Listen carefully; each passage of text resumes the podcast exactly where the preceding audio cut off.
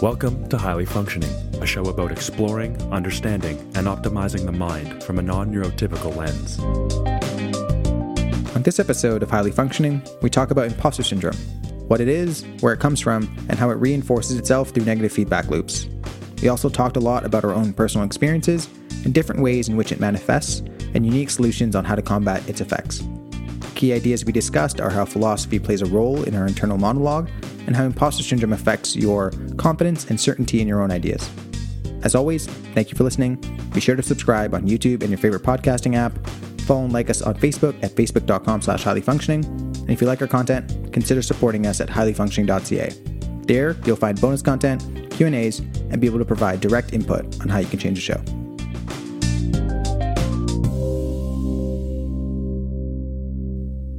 Hey, David. Hey, Winston. How's it going? Pretty good, man. Can't complain. How are you?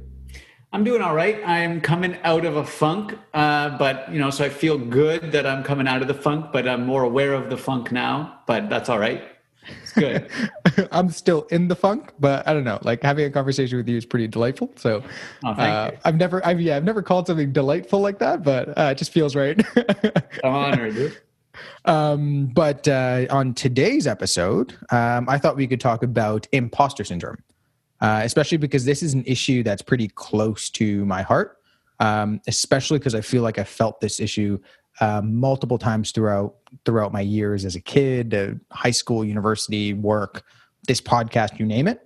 Um, and for those who might not know what a imposter syndrome is, imposter syndrome is a psychological phenomenon where you the individual almost feels like they're a fraud that's about, about to be exposed.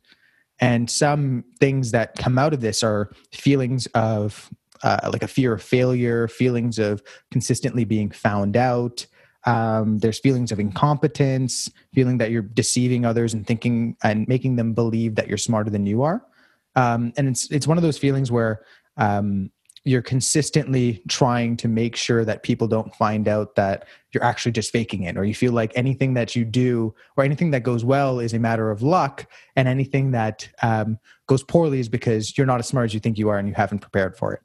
Um, and it's like, statistically speaking, I think the stats is around uh, seventy percent of people feel this phenomenon at some point in their lives. So I thought it was something that Um, it's important to talk about, especially because I sort of feel it. And I'm guessing if it's seventy percent, probably you felt it as well. Um, and I know I have a lot of feelings on this, so I'm going to pass the pass the baton to you. On, uh, do you relate with this? Has this been something that you've thought about? So I have two main things. One's kind of my societal take and one's my personal experience. So my personal experience is I, I've never... really felt it, because I'd say I had felt it so deeply from such a young age that I didn't know what it was. And so I never really actually felt like an imposter, because the imposter syndrome was so buried for me, like, um, if that makes sense. And so like I was, I, but I was always very competent, you know, so imposter syndrome would come or would be related to self-esteem. And I think I've mentioned before, there's like, self-esteem, in my view, has two parts, like you're able to live and you're worthy of living. And I always knew I was very able to live. And I think a lot of people's imposter syndrome comes from that, right? They don't think they're able to do the job they're in. They don't think they're as capable as the people around them. And I never really felt that. But I did feel like an imposter, because I like I would achieve things and I'd get things that I didn't think I was worthy of. Um, And so maybe, I don't know if that is technically imposter syndrome, but that's kind of how I felt it more so. But I didn't often have issues where thinking I wasn't good enough. And so that kind of puts me at contrast with a lot of people. Um, and, you know, and now in particular, I wouldn't say I often, if ever, experience it, thankfully. Um, you know, I'm pretty confident. I've done a lot of work to really just figure out about myself and be honest with myself, so that, you know, I, I I don't feel like an imposter, because I'm aware of, you know, my own capabilities and stuff. Um, and, you know, I think even though I was as capable as I am now a few years ago, the way I presented myself was very much that boastful, over the top thing where it's like you're almost, you need to have people believe you so that it validates you. And so there was an aspect of imposter syndrome there, because like I, for example, needed to people to know I was smart and admit I was smart for some reason. I knew I was smart, but somehow I still needed their validation. Um, so that's kind of my current experience. And I would say like the fact that seventy percent of people experience imposter syndrome makes sense to me, because I would argue more than seventy percent of people are imposters, right? So I think most people don't actually live authentic lives by choice. And so then they're in situations and they know for some reason that they don't actually belong there or they don't want to be there. I think, unfortunately, that is true for many people. So it actually makes sense to me. Uh, sorry if I'm triggering anyone that has imposter syndrome. I, I feel for you. I understand. But I think it makes sense to me that many people feel this. And it kind of relates, I think we mentioned in the episode on depression, like, you know, these psychological phenomenon are akin, in my view, to like, you know, getting a fever. It's actually a good thing because it's your body or your mind saying something is wrong. So if you feel imposter syndrome, there's a reason, and you should actually take that the same way. Oh, I have a fever. Maybe I'm sick. I have imposter syndrome. I should actually pay attention as to why and be honest about that. Um, so that's kind of my personal and social take on, on it off the top. And, um, So let, there's a few good places that I think you went there, but um, one of them that I'm going to ask is that, like you mentioned that you felt that you were undeserving of certain things, but you didn't necessarily feel like an imposter. Um, at least from what I know about imposter syndrome, there usually one is derived from the other. It's when you get sort of praise, you say, hey, that's not necessarily... Um, like I don't necessarily deserve that. There's some dumb luck associated with that, or um, there are other things at play. Like, was that never an issue for you, where you where you felt like, oh, like where did the undeservedness come from? Well, so that's kind of a deeper issue that might be worth its own episode, actually, because the the, the like I had a really big split in my brain, basically, because yeah, most people, like if they think they're able to live, then they'd be worthy of living, and those two kind of grow together. But for me, my standard of like I thought I needed to be perfect. So even though I was great in my own view, I was never good enough. And so I could never catch it. So I always felt shitty about myself. And it was worse because literally I thought I was really good and still terrible. And so it just kind of continued to split my brain. Um, and I'd always push for better and better and better. And it was never enough, right? And so, you know, and, and, I recently read, uh, I'm I'm rereading The Fountainhead right now. And I think, no, actually, that's not where I read it. I'm reading some Aristotle right now. And it talks about the virtue of pride and how if someone, and, you know, not to get into it, but it basically says like someone who really has like, let's say high self-esteem, most people's praise won't even be like, it'll, they'll dislike it because it won't be meaningful at all because of who, like their standards aren't good enough to praise me. And like, that's how I felt. Even when I felt miserable, no one's praise was worthy because their standards weren't as high as mine either. So it was really like, I was totally trapped in feeling miserable, yet thinking I was better than everyone. Um, and so and it's, that is, that is textbook, like literally textbook um, imposter syndrome, because okay. it's it's a lot of the time it's those people that consistently, whether it comes from younger age um, and having parents that like consistently push you to be perfect or get good grades and do things like that. Like there are some childhood childhood causes of it, but it's it's classically associated with perfectionists who, no matter how much praise that they get, that doesn't really mean anything to them because they themselves don't feel like they're deserving of that. Um, right. And I- I would have thought, though, imposter syndrome, and, and you know, feel free to correct me if I'm wrong, was more about like being in situations where you feel not capable, right? Like, oh, I'm in a PhD program and I don't feel worthy of the PhD program because of my skill level, or I'm not good enough for this job. Everyone's better than me. Because I, I look at that almost a little bit like a, um, not technicality is probably not the right word, but it's those feelings of being really good at it, but always doubting yourself. And one of the common signs of it are the people that are very, um, very, very, what's the word I'm looking for? Um, almost consistently self-monitor themselves, needing to be better because they have this ideal of perfection that they won't allow that they won't allow themselves to reach, because of course it's an ideal that you really can't reach, but they consistently beat themselves over it and feel as if they are, it's, it, it creates sort of feelings of inadequacy. Um, and I, I found, uh, at least on some of the stuff that I've read, that it usually manifests in two ways, which is when like a task is given to you, you, you, you either proca- procrastinate or over prepare. And the issue is that it creates a negative feedback loop in that when you over prepare, um, when you go ahead and like, let's just say you don't win that competition or you don't win that specific assignment or things like that. You're like, oh, I'm completely like, I'm useless. I'm worthless. Like I prepared this much for it and I didn't get what I needed. Or you'll look at it and be like, I had to prepare so much because I am inadequate. And so you, it's, you're in this like catch twenty-two where What's no matter what the result is, equivalent. The procrastination in, um, happens where someone procrastinates and does something to the, like waits until the very end and beats themselves up because, oh, they can't go out and like get started on it right away. And like most, most students and stuff can, can associate with this. And the worst part is, let's just say you procrastinate, get it done. And then you get a really good grade or you, or your boss gives you really good feedback. You think, oh, like I'm a phony, like that was completely luck. And they don't realize that I just did that in the last six hours. They think I've been working on this for two weeks. So it's like, it's only like you, you're almost like, oh, they're going to find out at some point that like, I'm actually not as smart as I am. And I've probably bullshitted some of the stuff that I put down.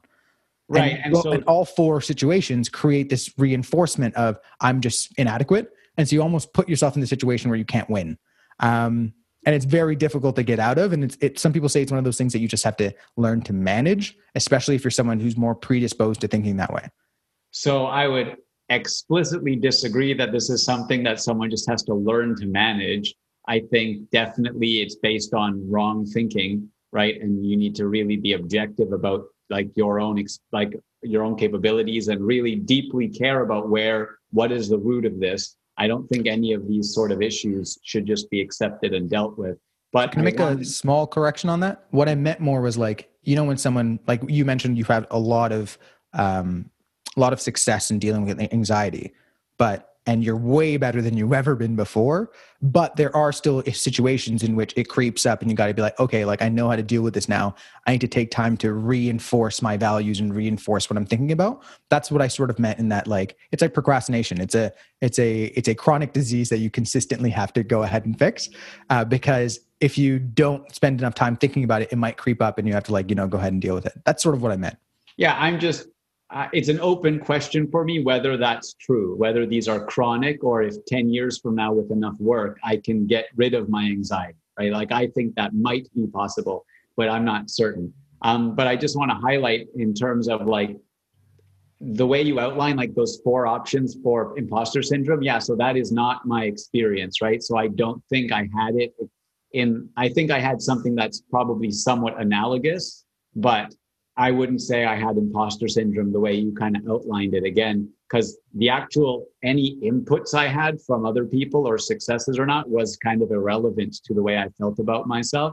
Um, and I always knew how capable I was. And it was almost like a joke because I so just didn't care about everything that was going on because it was so easy and I'd do it if I felt like it and whatever. And it was just kind of irrelevant, my job, my school and stuff. Um, so that's why I, I don't think, uh, cause from a very, but it's, it's interesting cause I said, you know, I think maybe I had it and it was so deep rooted, so young that I didn't, like a lot of my issues manifested differently because my default defense mechanism since I was four was to push myself one thousand percent to the exact opposite of my fear. Right. So probably at age five, I felt like an imposter. And I figured out how to never have that happen again. So I wired myself to make sure I always was certain of my capability. So I'd never feel like an imposter, but then it created this like artificial uh, connection in my mind or something, right? So mm-hmm. like that is my view of like, that's what happened in a lot of other situations is I would really push myself and force myself into situations to cure myself of whatever issue I had at a young age, cure in quotes, and then it manifested in some other way, right? you just sweeped it under the closet and just like like pretended it wasn't there long enough that you forgot that it was actually under there. Yeah, and it, but like and the it, room is morphed. Starting to stink and you don't know why, right? Yeah, like, but then it sort of morphed, and so a lot of these issues manifested in me differently than traditionally, uh, from my understanding at least. But so but, why? Oh, go ahead. No, no, keep going. No, I was going to ask, like, so how? What is your experience with this? Because you know, I'm very interested in. I suppose yours, and perhaps if yours is a more traditional experience of what is this actually like to be in a situation. You even mentioned on this podcast, you felt like you maybe had imposter syndrome. And, you know, my experience, like I said, I think, uh, you know, I think it makes sense to me that seventy percent of people have this. And I see people who, because I feel very comfortable and confident in myself, I see a lot of people who are uncomfortable around me, and, and I've gotten feedback Uh, that it's like hard for some people don't want to talk to me because they have to be themselves. Like I don't play into the bullshit, and a lot of people play bullshit out of the, their themselves because it helps them pose. And if you're if you're an imposter and you're in a room of four imposters, it's pretty easy for everyone to get along, right? Mm-hmm. Um, so I'm interested in your thoughts on that, but also your experience um, with this. So let me um, address the first thing you said, which is. Um, I find that's part of the reason why I actually like hanging out with you in, in that um, you don't necessarily have to put on that face of like, oh, this is what I want the world to see, um, which of course has been difficult doing a podcast that is meant to be going out to the world, right? Which is kind of uh, kind of backwards. But um, to address what you said, it's it's one of those things where I find that a lot of people, uh, including myself, have this internal understanding that you need to be your authentic self and you want to show your authentic self to other people, but you're afraid how those people will take that authentic self. So you become the authentic self in quotations that you want others to see. So you like grasp onto ideas that are accepted and you say that, and all the accepted ideas that, uh, all the ideas that people accept, you go and put out face forward, but then the other ideas that are, haven't quite become commonplace yet, you sort of hide that in the back of your, in the back of your psyche. And when everyone starts doing that, everyone, you almost get this, again, this weird feedback loop where you're like, oh, everybody's like this. I'm the only one that's not doing this. And I find like some of the major causes of that, especially for myself, uh, or I think this is probably true for most people in general, is one, the way that you've been raised as a child, um, the way that like social media basically um, puts out people's livelihoods. And like for me specifically, I think there's also a, like a racial component as, as well. And I'll explain that a little bit more, not a racial, a cultural component.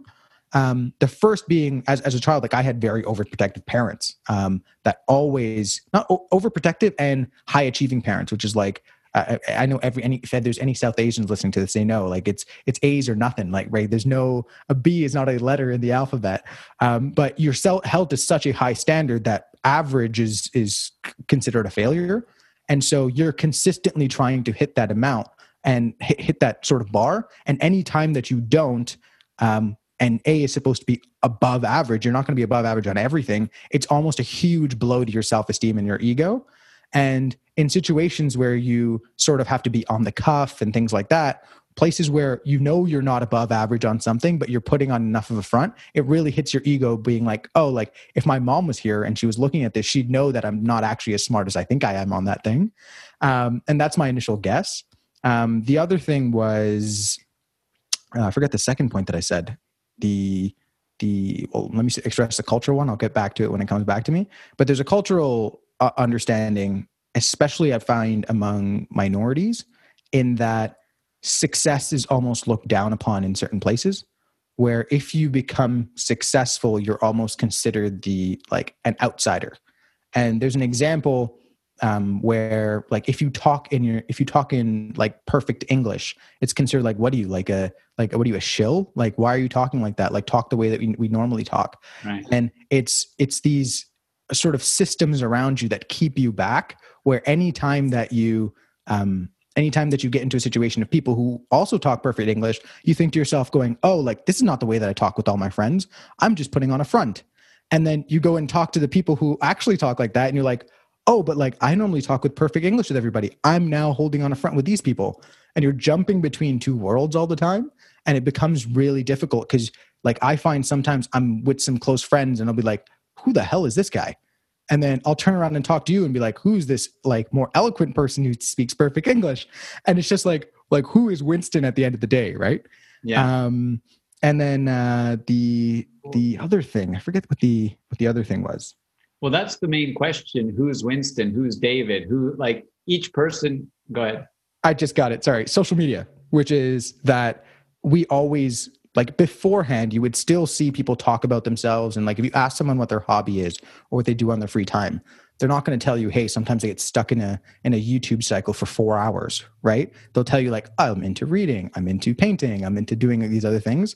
So you normally you would associate people as like, whenever they're not doing their work, they're like working on their new side hustle. They're working on this new hobby of theirs or building a huge mural. But social media takes that to the tenth degree because now you see photos of it. And you're like, oh, this person's not just bullshitting at a party. Like now he has visual proof, even yeah. though that might be something that they've sort of just put on as a front. And so you'll look at that and then look at yourself sitting on the sofa, staring at this while eating, while eating like, uh, like eating chips and being like, oh, like I'm totally as a failure as a person. And although on my social media, it says this, I'm also an imposter. And so you have these multiple systems that are consistently like pushing you back. And anytime you get out of one system, you have another system, um, pulling you back a little bit. And it, it becomes a, it's a hard problem to solve because of the fact that there's so many functioning parts. Yeah, one hundred percent. What I was saying is like, the most important thing is who are you, right? Each person needs to figure out who they are and try and ignore all of the rest of the noise. Cause that's where how imposter syndrome sets in, right? You start to let yourself be who the world wants you to be, whether that's your parents, your friends, or whatever. And then whenever you're that person, you know you're not being yourself, even if it's just ten percent. And especially then if, you, if you're three different people, right? If you have three different people you are, none of them are you, then that's just a, a bigger issue. Um, you know, I want to highlight that all of this is philosophy to me, right? Like this is uh, you letting other people's views of what the world is impact your view of what the world is. And so to the degree you do that, to the degree you let other people shape your mind and the way you conduct yourself, that is where imposter syndrome sets in. Uh, you know, I think parents is a huge thing. You know, I've read a few books about, um, you know, the psychology at a young age, and it's very much like it's almost they they say it's like authenticity versus acceptance, right? When you're five years old and can't communicate your needs or even younger, you have to almost out of like necessity, you have to try and be accepted by your parent rather than be authentic in your emotions or whatever. And so it creates this split at a young age. And then, you know, at least according to Ayn Rand and her view of the school system, in particular, the U S school system, that issue is kind of hammered into people that they actually don't want you to be authentic. They want you to you know, be one of the crowd. And that's where the philosophy comes in, is people think it's better to not be an individual, but to be part of the group. And you hear that is worse in certain minority communities and things like that. They really want you to be one of us. And like, oh, you think you're better than the family. You think, oh, like, you know, you're trying to do all this hotshot stuff. You think you're better than us, come down to our level. And so like, as much as they push you to strive, but not too much, right? And so there's all of these interesting dynamics at play. And then, yeah, eventually it's, you know, whether it's in high school or wherever, it's like you're in a room of people and no one wants to be who they are, but we're all just pretending together because that's the game. Um, and, and it's, it's really unfortunate, but the only answer is, you know, take a step back. I took like two years off from most of my life to just really try and figure out who I was. And this connects back to like the reason I never suffered from imposter syndrome in the traditional way is because from a young age, I chose to create someone else. So like, whereas most people, let's call it the persona, right? That's a Jungian term of who your public personality is. Most people's is kind of shaped without much thought based on the messages they receive. Whereas from the age of four, I created my own based on what I thought I should do in relation to that. So it wasn't directly shaped by them. And so that's why it was kind of different, is because I kind of consciously created it, but I still had the, you know, the mask that I wore Um, I just kind of know about it more than the average person might have. And that's super interesting. The um, the thing that I find with what, what you said that, like, I guess resonates is that um, a lot of the time people end up creating these things by themselves without taking the time to, like you mentioned that you almost created this alter ego. And I find out that, like, you look at a lot of authors and celebrities and things like that. Supposedly the reason why they do that is to combat the idea of imposter syndrome, where it's like, I can just put on this public face. And when I am this public face, I, this public face does not have any issues with not fitting in. And then once I get out of the public eye, I can be the person who just wears sweatpants and, and, and, and has a t-shirt at home. And right. we and- talked about before how, like, that can be, that can be pretty dangerous um, because you then start to lose sight of who you actually are and run into a lot of identity issues. Yeah. And one of the things that, like, I'd want to highlight is it is a massive kerfuffle that I found um, where, and I know it's an odd word, kerfuffle, but a good, odd issue, I guess, um, where it's really hard to balance, like, different ideas that are going on in your head. Meaning that when you grow up, there are, there are certain behaviors or attitudes that you might, that you might bring that are actually not good. Like, you, that's not the way that you treat people, or that's not the way that you should think about these things. And you have behaviors of your parents wanting you to act a different way. And so you go and be like, okay, that mom or dad is a smart individual. Like, they're probably, they probably got this right. And so you change that, and you don't know when you should not listen to them and when you should listen to them. And you always have this idea of, like, be authentic to yourself, but always be open. And as a person, it's very difficult to decide which one of these are, and, and you might argue that this is a philosophical thing, but it's one of those things where it's, you don't know which one of these I should think about as this is intrinsically me, and which one of these is just me being stubborn and not wanting to change, saying that's just me. I can't, I can't change that.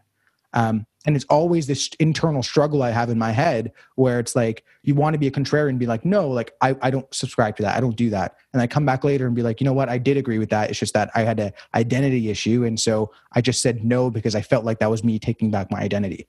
Um, and I was wondering your thoughts on that, because I'm assuming by all the head nods that you probably thought about this quite a bit.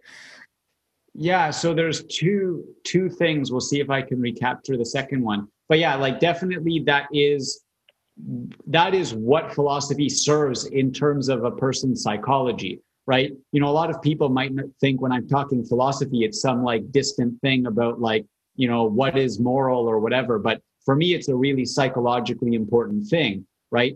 It helps. What if everyone has a philosophy? It's the way they view the world. And, you know, when there's an issue, when there's two things that are contradictory, that is what comes up as psychological issues often. And so it's really about trying to figure out why you think the things you do, and really trying to figure out, how do I know if it's true or not? How do I know if I think this or not? And, you know, that's really important, and it's really diff- difficult, but it doesn't fix the problem, which is the other thing you mentioned about, well, but what is who, what is me, right? Because the you would be under the philosophy. And that's what I've really struggled with, because I created my persona so early on, and I cared so much about being right, because that was a protection, that I had no idea who I was. I had no idea what I liked. Literally, I started at twenty-five from, like, ground zero. And I'm, I'm now, like, back at the point of, like, doing things I liked when I was a kid, because that's the last time I actually knew who I was. And it's not, like, so dire like it, it can come across, but it is really tough. But until you're kind of more clear in, like, at least the way you will think about things, you can't really get under it, because there'll always be, okay, I think I'm this person, but, you know, what will that person think about it? Or what about in this situation, right? And so what, you know, the, the process I had in terms of finding myself, the way I explain it is, I spent a year tearing down everything I thought I was. Then I spent a year in isolation trying to figure out, who am I alone? Who am I when no one else is around, when I'm just with myself? Then, okay, now let's put that person out into society a little bit, right? Because, and it's been, it's been really tough. Like, two years it's taken me to now start to feel comfortable being authentic publicly, because it's really tough. And, and it's, we're not trained to do it because we're trained to fit in, right? We're supposed to fit in with everyone. Um, and if most people are imposters, then there's a specific narrative that I definitely don't fit um, on many dimensions now. Um, and it, and it connects, this all connects back to, yeah, this like idea of, you know, should I have a persona? Should I protect myself, especially if I'm going to be a public figure and that sort of thing? But I don't think it works. I think, um, you know, I'd assume that the celebrities that do really well are more authentic, right? I really think that that's what I'm trying to do for myself, train myself to be able to be authentic publicly. And, you know, I think it's really hard, and, and it's even hard to be authentic in small settings on your own. Most people, you know, when they sit at home alone, they're still, they still have imposter syndrome, right? Mm-hmm. It's not like they're only an imposter when they're actually at work. They go home and they're like, oh man, I was just an imposter all day. My life, like my life is a lie. It's not like, oh, this job is a lie. It, it becomes your, your being, right? Um, and so I definitely have experience with, uh, with that issue, um, and really not knowing who I am, right? But we're trained from a very young age to not think about that. Right? We're trained to just memorize things, to like, this is the way you should be, regardless of what you think or how you are. Um, and so it's, it's, it's really tough, right? And I think it's the cause of a lot of issues, not just imposter syndrome. And um, it's funny, I, I, while I was doing all the research for this, for this episode, um, there was something that I ran across, which is someone saying that we're all just a bunch of children um, that just act like we're adults. Um, and most of us, there's a few people who've actually like transitioned to adulthood, but all of us are just like throughout every stage in our lives, just consistently being like, this is what I should be doing at this age. Therefore, I'm going to put out the perception that this is the case, but I still haven't like graduated to the next level. And I've personally felt that where, um, like it's that, and I always mention it where like you're in, you're in kindergarten and the grade ones seem like they're, they totally have their stuff together. And you go in grade one and you're like, the people who are in like their juniors or like in grade six, they've got their stuff together. And you get to grade eight and you're like, finally, like I run the school. Uh, and then you're like, oh wait, there's grade nines. Now they're so much more mature and they do much cooler things. They go out to parties. And you go to grade nine, you have like, you throw a party, not knowing how parties are supposed to look like off of something that you've seen off of television. And then like the people in university. And there's always this next cohort that you look at. And I find, and this is my initial hypothesis, that people like reach the, a lot of people reach the age of sixty being like, oh crap, like I'm like at the last level and I haven't, I don't quite feel like I've actually graduated along the way. Um, where like, I don't know, like as a new person who's come into work, like I've graduated all the levels as a kid, um, thinking like this is a person who has their stuff together, like is going to go buy a house and like do their, do their thing. But I look at it being like, oh, like there's someone who's been in the industry for ten years and they're so much smarter than me and they know this stuff so much better. And it's like, you create this, you always create this like narrative or this, this, this ideal person in your head that you can almost never reach. And until like what you, and the best way I can explain it is like, generally speaking, we hear about people like a day in the life, where you get a day in the life of someone who works out, they, they they wake up, they work out, they have their healthy breakfast, they go to a meeting, they like sign a million dollar deal. And then like, you know what I mean? Yeah. And then you find out like, that's one thing that they did as a show for a specific news agency. Yeah. But in reality, that's not their day. Right. And you always have this ideal in your head. And when you have that one day, you feel super great about it, but it's like, it's not sustainable for you to do it every single day until kingdom come. Um, you're always going to have down days and, out, and on days and off days. And any day that you don't, you're like, oh, I'm just an imposter that's faking it like these people that I see online. Um, and like in reality, at its core, I'm not that mature or I'm not that grown, I guess. Yeah. So there's a lot there. I'd say one, that issue that you just talked about is what got like way worse with social media, right? Because now it's everyone is that. It's not just like the top celebrity or the top businessman. Everyone seems like they're living that life all of the time. And even though everyone knows it's bullshit, it it's hard to get your, your mind to fully accept that. Um, you know, but what you said about the view set generally, it, I forget exactly what you said, but like, I think, again, it's these broader ideas that we're fed that we're not supposed to actually be that great, right? People, pride is bad. You should be humble, right? And all of this stuff. Like, People, we're taught actually not to be as good as we can be. And so we're taught, if you're taught pride is a sin, when you do actually feel good about yourself, you're taught to feel bad about the fact that you feel good about yourself, or many people are, right? And so that messes with your mind as well. Like, oh, well, you should work a certain amount, but not too much. Don't actually think you're good. That's bad. And so there's a bunch of mixed premises that we're taught. And so it's almost impossible to navigate, right? And, you know, in terms of the graduation, I'd say that that's definitely true. And a lot of people have this idea um, or this issue with, yeah, okay, well, I just need to reach that next stage, that next stage, that next stage. But it's because, again, it's a comparative thing. They're saying, well, this is, you know, according to either what I've been told or according to some social norm, here's the next stage of my development. Here's what I should be doing next. And if they're not, then they feel bad about themselves. Or if they do it, but they're not doing it as well as, you know, the guy next to them, they feel bad about themselves. But that's totally the wrong way to view it. You should just be living your life. You should be focused inward. You should be selfish and figuring out, no, where am I now? What do I want next? Where am I going? And then you can just, then it's just like matters of fact. Oh, I happen to be at this job now because I'm pursuing my values and my goals. Right. And so it's a very different mindset. And this comes back to my kind of unique experience, because you mentioned always kind of like this, you know, gradation of, oh, in kindergarten, you think the grade twos are cool. In grade two, you think the grade sixes are cool. For me, I always thought I was better than the adults since I was like seven. Right. And so it wasn't until I became an adult that I hit that wall and came off a cliff. Right. So I didn't have those kind of micro issues along the way of resetting my, let's call it resetting my imposter syndrome, because I knew from a young age I was better than all of the adults. And so it wasn't until I actually hit adulthood where I realized the picture they had sold me of adulthood was wrong. So my entire framework was off. And I think that's kind of the, you know, we, I don't know if we've talked about it, but it might be a good episode on like the idea of a quarter life crisis or a midlife crisis, because I think that's exactly what happens. Is it used to be for our parents' generation, or for many people in our parents' generation, you're supposed to get married, have kids, and then they leave. And then now what do I do with my life? They didn't tell me what to do next.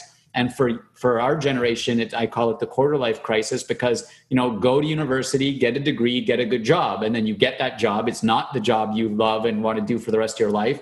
And you have no other guideposts because you've been taught to do things based on, you know, exterior inputs. And then you don't know what you want next once those inputs are gone. And so that used to happen as an empty nester. Now it happens, you know, uh, post-university graduation. But it's directly related to this idea of I'm trying to be the person they're telling me I'm supposed to be. And then once they don't have as specific guidance, I have no, I have no idea what to do. And then you get that imposter uh, feeling. And then at that point, I find is... Like, like, and that's part of the reason why I think, alluding to your midlife crisis, people are having these midlife crises a lot earlier and earlier. Quarter like life people, crisis now. Yeah, it's quarter life crisis is a huge thing. Before it was like you're in your forties and you're like yeah. the classic guy who buys, buys a Porsche or things like that. Um, and now it's like at twenty-five, like I left my corporate job and I started working, working and doing what I love to do. I went to Asia for six months to find myself. I did a meditation retreat or whatever it is, right? And I'm not knocking that stuff. I've done those things, but I'm saying it's part of the problem. You are that guy. I was that guy. And um, the one thing I, I want to touch on is you asked about my personal experience. Um, and I think this is part of the reason why I wanted to talk about it also is because to like get rid of my own imposter syndrome, because when we like thought about doing this podcast, like I was like, who the heck am I to be talking about highly functioning and thinking about the brain and stuff like that? Like I don't have a major psychology degree. I'm not a psychiatrist. How could I, how could I think about these things? Um, and we sort of talk ourselves down from that. And I find that I would do that sometimes where I'm like, I'm scared to post about it because I'm like, this person, they're going to find out that I'm not actually as smart as I think I am on this topic. And they're going to be like, you missed this article, you missed this research paper. And like, it's those type of anxiety that like builds up in your head. And part of, part of me found that like, I would do that consistently with a lot of other avenues in my life, whether it be work or whether it be a new academic environment, where I found that sometimes I would walk into work being like, oh my God, these people have been doing this for a lot longer. I should just like sit down and shut up and like just listen to what they have to say and things like this. Mm. But I found, and one of the best advices I've heard is that, listen, man, everyone around you has no idea what they're doing. It's just a lot. Some of the people who are more senior have a better way of hiding it or a better way of navigating it. And for me, it like just blew my mind, because I was like, if I just walk into every scenario thinking that everybody is an imposter themselves, and you just talk the way that you want to talk or be authentic like you like you talk about, um, it, it, I find I have a lot more self-confidence in those situations, and I don't knock myself up beforehand. And it's a weird, it's a weird like jumping back and forth I have to do, where I have to also make sure I don't fall into, I think it's called like the Dunning-Kruger effect, where the people that aren't aren't as intelligent think that they're the most intelligent people. And so I like fear that I'm falling into that, being like, oh, I know all about this, but in reality, like that's limiting my ability to learn about it. I consistently be like, oh, most of the time, I the people around me that I think are so smart are just as normal as I am, and I'm just as capable of reaching those abilities or reaching those skills.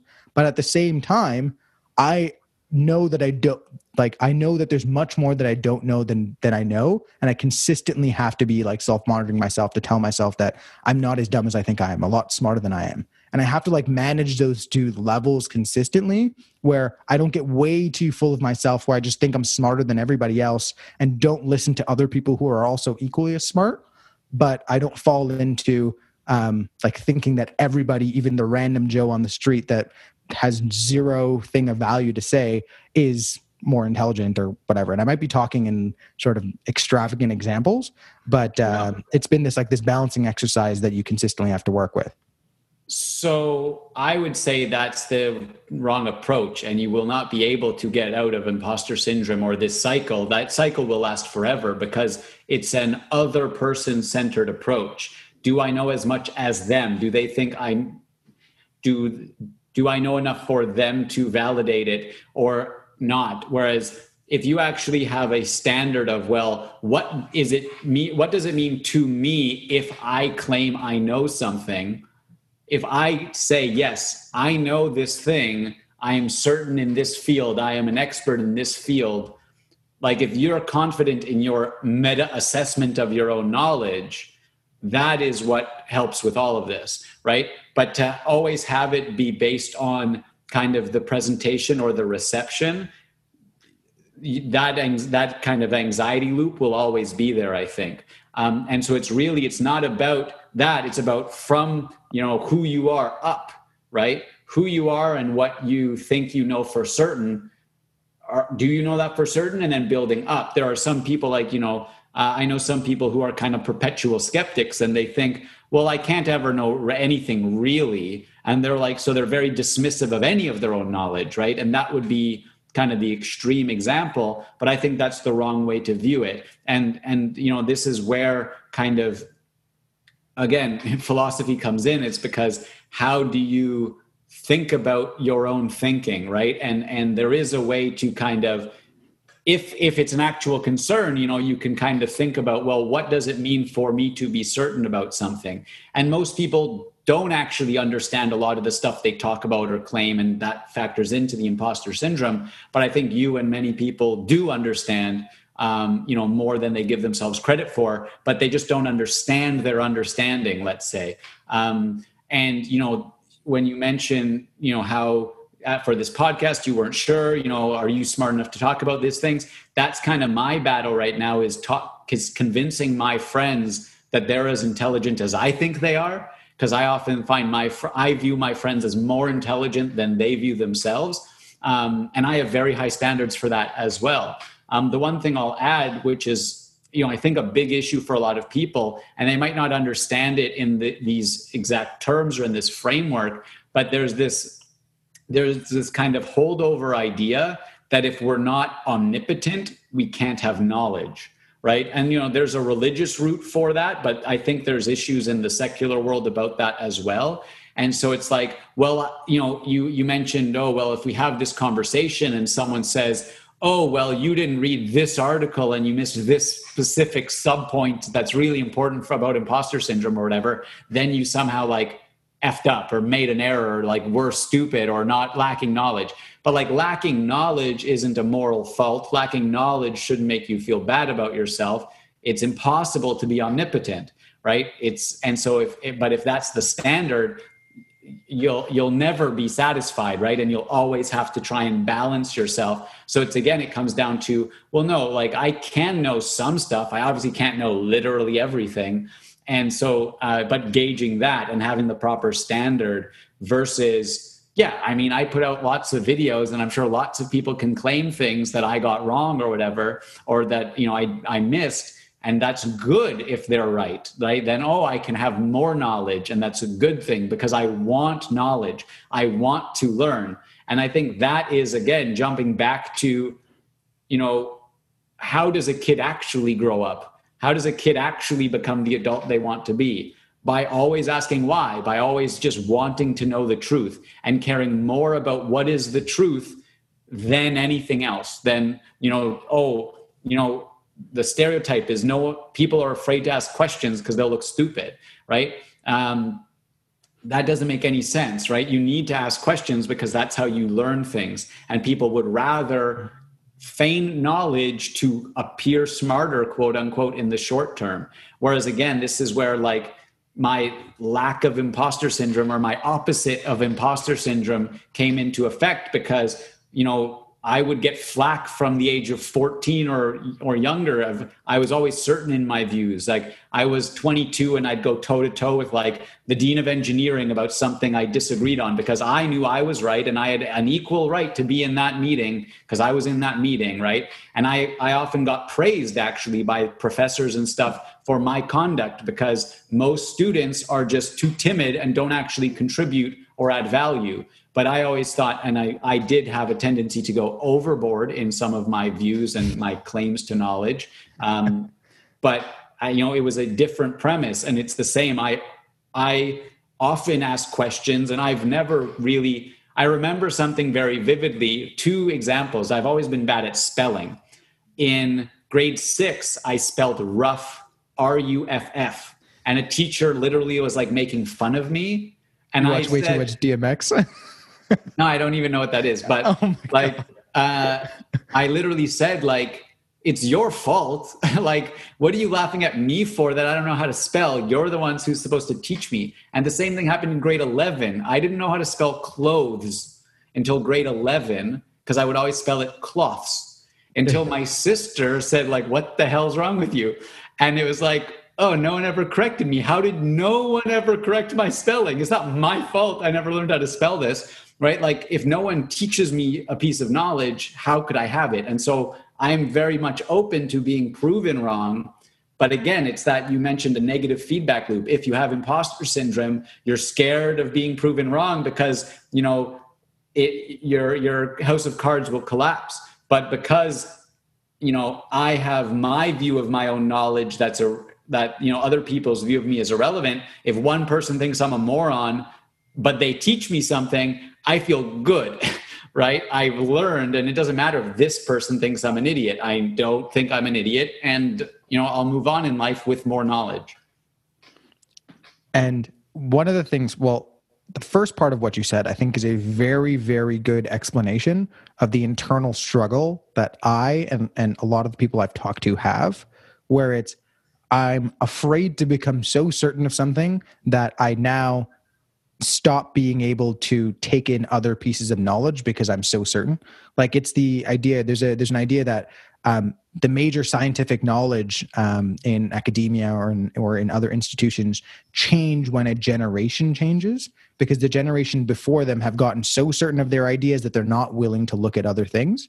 And it's that constant fear of being that person. And I'm not, I'm not saying that if you become certain, you become that person, but it's the fear of being that person that causes the the self-doubt. But you also know, don't do like, it's that consistent battle back and forth of making sure that you're someone who always wants to learn, but doesn't, but also being someone that wants to be certain. And I find that a major symptom of that is when people talk in very, very broad generalities, because it's like, I am so general that if you point something out that's wrong, I could say, hey, like, I just didn't have enough time to get into it. Um, I would have got there anyways. And you can spend time on the side Googling it and like coming up to speed with it. Um, and it's the idea that like, you can't, like, it's easy to macro bullshit. It's hard to micro bullshit.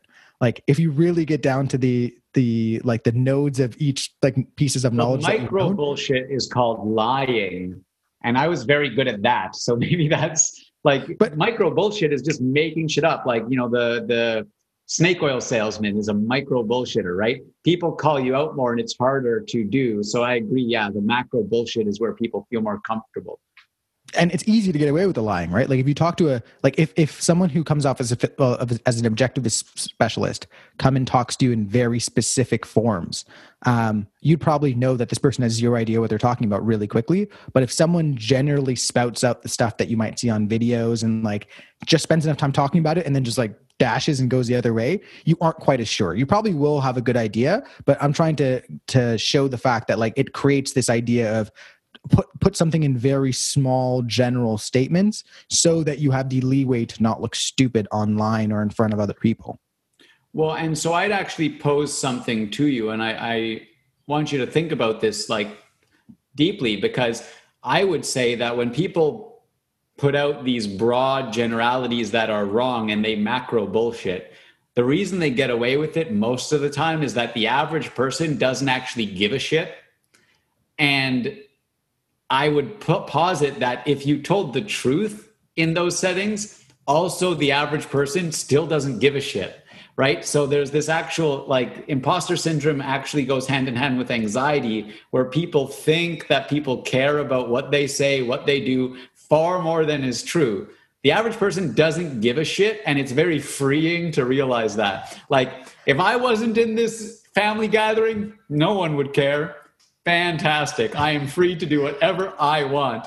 And so the, I think that's it more so. It's not that you get one over on people by the macro bullshit. It's that most people don't care. And, and people feel like, oh, I can get away with a lie because people won't care. But they feel for some reason that if they say the truth, somehow some issue will, will arise. But I do just want to add as well, this, this idea around certainty and this like fear of, well, if I'm certain, then there might be other issues. It again comes down to these kind of big ideas around, well, what is knowledge? And there's a lot of, I don't know about this, but I've read that, you know, apparently the, the prevalent philosophies are anti-reason, they're anti-certainty. They don't think certainty is possible. And so that's kind of the culture we've been brought up in, is to claim certainty, to claim black or white. For me to say, I have this knowledge, I'm often rejected. How can you claim that? Like, you know, everyone has their own lived experience now and these sorts of things. So like we're in a time where certainty and knowledge are sort of rejected almost. I, I think, I don't know.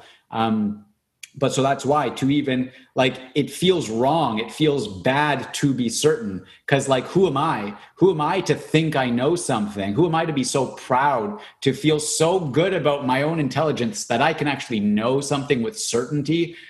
And, and so then you don't know anything with certainty. And then it's like, who am I? I can't know that for certain either. Right. And then, and then you my, just end up- my hypothesis is that like, sometimes it's like, when I see someone who doesn't seem like an imposter, and I can be totally honest about it, I'm like, how could you do that? Like, I can't figure it out. Like, you probably don't know about it either. You're just a better imposter than I am.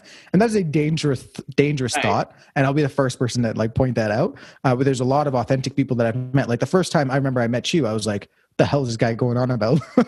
And then like only after a few conversations, I was like, oh, David's not a snake oil salesman. Like he can actually explain things really well. Um, right. I just so, met someone today and he asked if like, as soon as we started talking on Zoom, he was like, are you recording? And I was like, no. Cause he thought like I was presenting as if like I'm on a podcast. And I was like, this is just how I talk now. Like this is me. um, and like uh, one of the things is the, the solution that you, that you, re- that you recommended, or you didn't really pose it as a solution, but the idea that like most people don't give a shit. That's actually one of the, like the underlying things that people all often say, like got them, like they always had to think about this idea in order to like manage their um, imposter syndrome, is that like most of the time I know when I've worn the shirt, the, the same shirt twice, but most people don't. And like, I know when I like when you leave a conversation, you're like, oh, like this person said this. How did I not ask them a follow-up question? Or how did I say something so stupid? How did I stutter? And most of the time you talk to someone afterwards, like someone you're really close to, either they didn't even notice, or two, they're so focused on what they're saying and where they might have screwed up or forgot to hit that follow-up question that they haven't even thought about what, where you might have screwed up. And right. Once you understand that most people have this struggle and most people are working along the way, it becomes a lot easier to deal with. Well, I, I think I, I essentially agree, but I think you put a kind of, again, a negative connotation to it. Like, yes, sure, a lot of people are like that, but also the people who aren't imposters and aren't anxious also don't care, because they, in the key of compassion, oh, Winston wore the same shirt, oh, you know, whatever. Or, oh, he stuttered. Maybe you, like, it's just a stutter, right? Like, it's also like indifferent. I call it compassionate indifference. It's both, right? Like loving kindness. People are who they are. People make mistakes. And also it doesn't really affect me one way or the other, right? Anyone who would waste time, like, oh, I'm going to go chit chat with my friend. Can't Winston wear the same shirt twice in a row? Like, oh, what, a, what an idiot, right? Like, who cares, right? So like, like, let's call it well put or like well put together people or whatever also don't care. So it's not just the people who are also dealing with the issues um, generally. All right. Like, um, I agree with that. Yeah. Uh, some of the most like authentic people that you meet, they're like, when you say like, oh, sorry, like I, I apologize if I'm coming too strong, or you say something, they're like, well, okay, like whatever, like it doesn't matter. Like I'm excited to hear what you, what you have to say, or like things like that. They're usually like pretty, like you mentioned, compassionate about it. So, um, yeah, like even reflecting on my own experience, I think what you're saying is largely true. Yeah. And it's, and it's still practice. Like I still have that issue because I kind of know how I come off, and I can kind of get into certain like moods where I'm like very high energy, and I still have to practice, even with people I've known for a while, like just letting it be comfortable, because for syndrome or you have other issues that you're trying to work through for a while, you do kind of have to really pay attention and almost retrain your brain, right? There's this idea you have to reparent yourself almost. And in that period, like I was aware I was a negative person, and I was, so I would try and like filter myself. And sometimes I'd feel like I wasn't at my own um, level of conduct, and I'd apologize to someone and they, they'd be more compassionate towards me than I was uh, to myself. And also, you know, as I've gotten out of that, I have to learn to retrust my default, because I recognize my default wasn't what I wanted. So I paid extra attention to myself for a while, but now I'm relearning, oh no, it's okay to just trust myself in the moment. And what it comes down to is just trusting, you know, I'm in this conversation with Winston, I'm engaged in this conversation, and however it goes, I'm doing it as best as I can. And hopefully Winston and the viewers will appreciate that. And so again, the person I met earlier today, I got really ramped up uh, in the conversation, like very caught in my head and excited and not really certain of what I was saying, because I was so quick in my own head, which is, you know, an issue I have. And afterwards I reflect, still go well, I don't need to message him. And before getting caught up in my head, the conversation seemed to go well, blah, blah. Like, aside, but David, uh, you're cutting out a little bit. An as- I think that's an aspect of imposter syndrome, but it's not only imposter syndrome. And, and like, it's just, you know, it's a, there's many, uh, you know, facets to it, let's say. Um, but I think that's an, I agree. Like I have those same things with the, with the podcast, because there's sometimes that I'm talking and I'll be like, oh crap, I'm on air. This is going out on YouTube at some point. And then I'll have to be like, just like ignore everything around you and talk the way that you talk if you're like just chit chatting with somebody. And a lot of the time afterwards, you'll feel much better about it because you're just being your authentic self. And if something happens, something happens, so be it. Like you can't beat yourself up for being authentic. Um, and most of the time people don't care, like you mentioned. I, I actually think it's kind of good training for people. I don't, I, I mentioned to you, I'm going to be trying this like mindfulness training camp thing. And I think D M T. You know, D M T, I think uh, doing podcasts and stuff is actually a good practice, because, you know, I've had guests on my other show, The Safe Space, and afterwards, some of them say like they have no idea how it went, like, because they weren't really th- like monitoring themselves in the conversation. And I was like, no, it went really well. We just had an authentic conversation about something you care about. The same way if we were just hanging out, like If you hung out on my couch for thirty minutes, you wouldn't, after that conversation, or many people wouldn't be like, oh, I wonder how that went. I wonder how I communicated this thing. No, it's just a conversation. And that's actually what people want more of, is just authenticity. And so it's actually good to be able to, like, and the more you can kind of talk emotionally, the more you can talk about values, the easier that is than just trying to kind of like paint sandcastles, let's say, or whatever, um, sandcastles in the sky or whatever. Um, so it's very much good practice to just try and be like engaged in the conversation and not worry about, you know, am I saying the right thing? Am I not? But again, if you have imposter syndrome, that's very difficult, because you'll, you'll worry that if I happen to say the wrong thing, they'll know I'm an imposter. So I have to be so certain about every word I utter. Whereas, you know, if I just, you know, I'm best and I think I'm, I think I know what I'm talking about, but if I mess up, I mess up, right? Then I can just kind of talk more freely. Mm-hmm. Exactly. Uh, I know this is probably turning out to be one of the longest episodes that we've had, so I'm going to try wrapping up. And if there's uh, viewers, like, let me know, like, do you want them to be longer? Do you like this? Do you like this format? Do you want them to, was, did, did this one go a little bit longer? So um, any last thoughts before we end off on this uh, episode? I mean, I just think imposter syndrome is understandable, right? Like, but I think don't, if anyone's struggling with this, my number one thing is like lean into it. Like, I really think these, this and other, like, let's call them mental health issues, are like indicator lights, right? It's like the empty gas light is on, right? There's something wrong, and you should really work to understand why and, and uh, investigate that. Cool. Um, I don't think there's anything better I can add on that.